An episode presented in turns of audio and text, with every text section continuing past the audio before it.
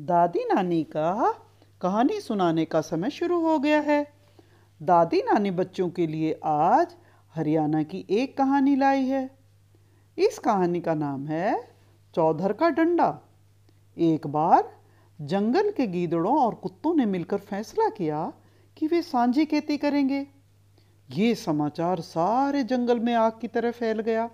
सभी जंगल के प्राणी इस नए गठजोड़ से हैरान रह गए। लोमड़ों के चौधरी ने अपनी बिरादरी की पंचायत बुलाई और कहा, वीर लोमड़ो, देखो, ये गीदड़ अपने आप को बहुत चालाक समझते हैं। अब तक तो जंगल में चालाकी और बुद्धिमान के लिए हमारी बिरादरी का नाम था। क्या अब ये गीदड़ अपने आप को बुद्धिमान बनाना चाहते हैं? इन्होंने गठजोड़ भी किया है तो किसके साथ? कुत्तों के साथ। कुत्तों का तो कोई न धर्म है, न ईमान है। कुत्तों की तो आपस में भी नहीं बनती। एक दूसरे को नोच लेने को तैयार रहते हैं। लोमड़ों में सबसे खतरनाक था काना लोमड़। उसने कहा, बोने दो सांझी खेती, देख लेना क्या दशा होती है गीदड़ों की। मैं सब बंटा धार न कर दूँ तो मुझे काना लोमड़ कौन कहेगा? उधर गीदड़ों और कुत्तों की दोस्ती के नारे लग रहे थे। सारे जंगल में उनके नारों का शोर था। इसी शोर को सुनकर जंगल का राजा शेर अपने मंत्री लकड़ बग्गे से बोला, अरे, बड़ी बेमेल मैत्री है। ये दोस्ती तो चल नहीं सकती। महाराज, दोनों जन्मजात के शत्रु हैं। इधर लोमड़ों ने भी फैसला कर लिया है कि वो इस दोस्ती को सिरे नहीं चढ़ने देंगे।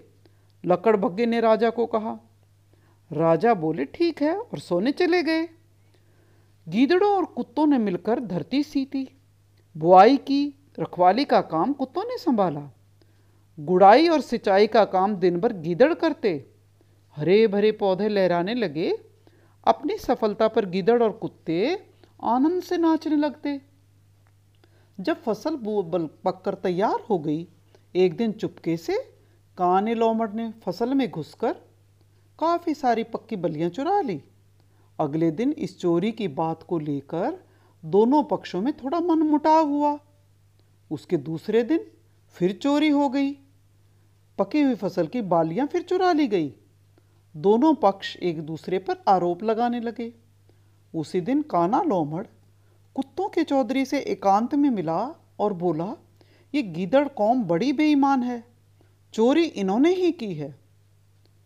लेकिन कुत्तों के चौधरी ने कहा चलो जो भी हुआ है, अब हमने नई नई दोस्ती करी है, हम इसके ऊपर दब्बा नहीं लगाना चाहते, क्योंकि पहले ही हमारी जाति लड़ने के लिए तैयार होती है।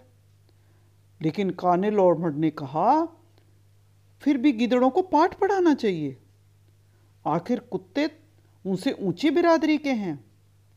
गीदड़ हमेशा कुत्तों से डरते आए हैं। लेकिन कुत्तों के चौधरी ने कहा, हम लड़ेंगे या पीटेंगे तो जंगल के दूसरे प्राणी हम पर हंसेंगे। तभी काने लोमड़ ने चौधरी के पास सरकर उसके कान में कुछ कहा। इस बात पर चौधरी के मुँह पर थोड़ी सी मुस्कान फैल गई। कहने लगा हाँ भाई लोमड़, तुमने तरीका तो ठीक बताया है। अब फ़सल की गहाई, बरसाई हुई अनाज की ढेरियाँ तैयार हो गई। इस अवसर पर सारे गीदड़ और कुत्ते वहाँ उपस्थित थे। अब इस बात पर बहस हो रही थी कि बटाई कैसे हो? फ़सल को कैसे बांटा जाए? तभी कुत्तों के चौधरी ने सुझाव दिया, गिदड़ भी अपना एक चौधरी चुन ले। वो जो फैसला करेगा, हमें मंजूर होगा। कई गीदड़ एक स्वर में बोले, हम तो सभी चौधरी होते हैं। हमारी बिरादरी कभी भी एक चौधरी नहीं चुनती।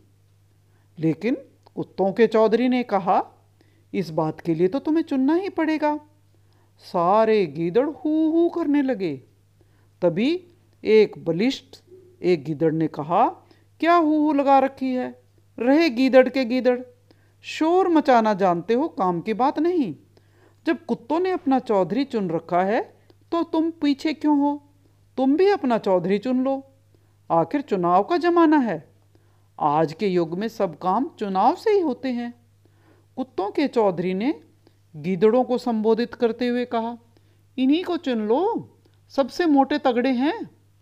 गीदड़ फिर हु हु करने लगे, और उस हु हु को ही कुत्तों ने उनकी सहमति मानकर उनका चौधरी बना दिया। वो मोटा गीदड़, गिदड़ों का चौधरी बन गया। अब बोले कौन? सब डरे कुत्तों से। मोटा गिदड़ मनी मन बहुत खुश हुआ कि वो आँख झपकते ही गिदड़ों का चौधरी बन बैठा था। तभी कुत्तों के चौधरी ने एक डंडा मंगवाया। मोटा गिदड़ डरा, कहीं पिटाई ना हो जाए। चौधरी ने उसके भाव भापते हुए कहा, अरे अरे, डरो मत मोटे, ये तो चौधर का डंडा है। तुम्हारी पूंछ से बाँध देंगे, इस डंडे को जहाँ मार दोगे, अनाज की ढेरी वहीं से बंटवारा हो जाएगी। मोटा गीदड़ जब अनाज की ढेरी पर डंडा मारने लगा तभी कुत्तों ने हल्ला बोल दिया। सारे गीदड़ भाग खड़े हुए। जिसका जिधर मुँह उठा, वो उधर ही भागा चला जा रहा था और चौधरी गीदड़ अपनी खो की तरफ़ भागा। जो बिल बनाया हुआ था, खो बनाई हुई थी, कुत्ते उसका पीछा कर रहे थे।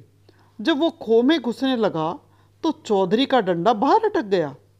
भीतर से गीदड़ी घबराई हुई बोली, अरे, भीतर आ जाओ। ये दुष्ट कुत्ते तुम्हें उधेड़ देंगे। मोटा गिदड़ डर के मारे बोल ही नहीं पा रहा था। केवल अंदर घुसने के लिए ज़ोर लगा रहा था। गीदड़ी बोली, अरे, क्या बात है? अंदर क्यों नहीं आ रहे हो? बाहर काना लोमड़ सुन रहा था। बोला, अरे, गीदड़ी, ये भीतर कैसे घुसे? ये तो चौधर का डंडा अड़ा है। चौधर के डंडे की वजह से ये अंदर ही नहीं आना चाहता। और ये कर कर सब ज़ोर ज़ोर से हंसने लगे। उसका मज़ाक उड़ाने लगे। तो बच्चों आज की कहानी यहीं ख़त्म होती है।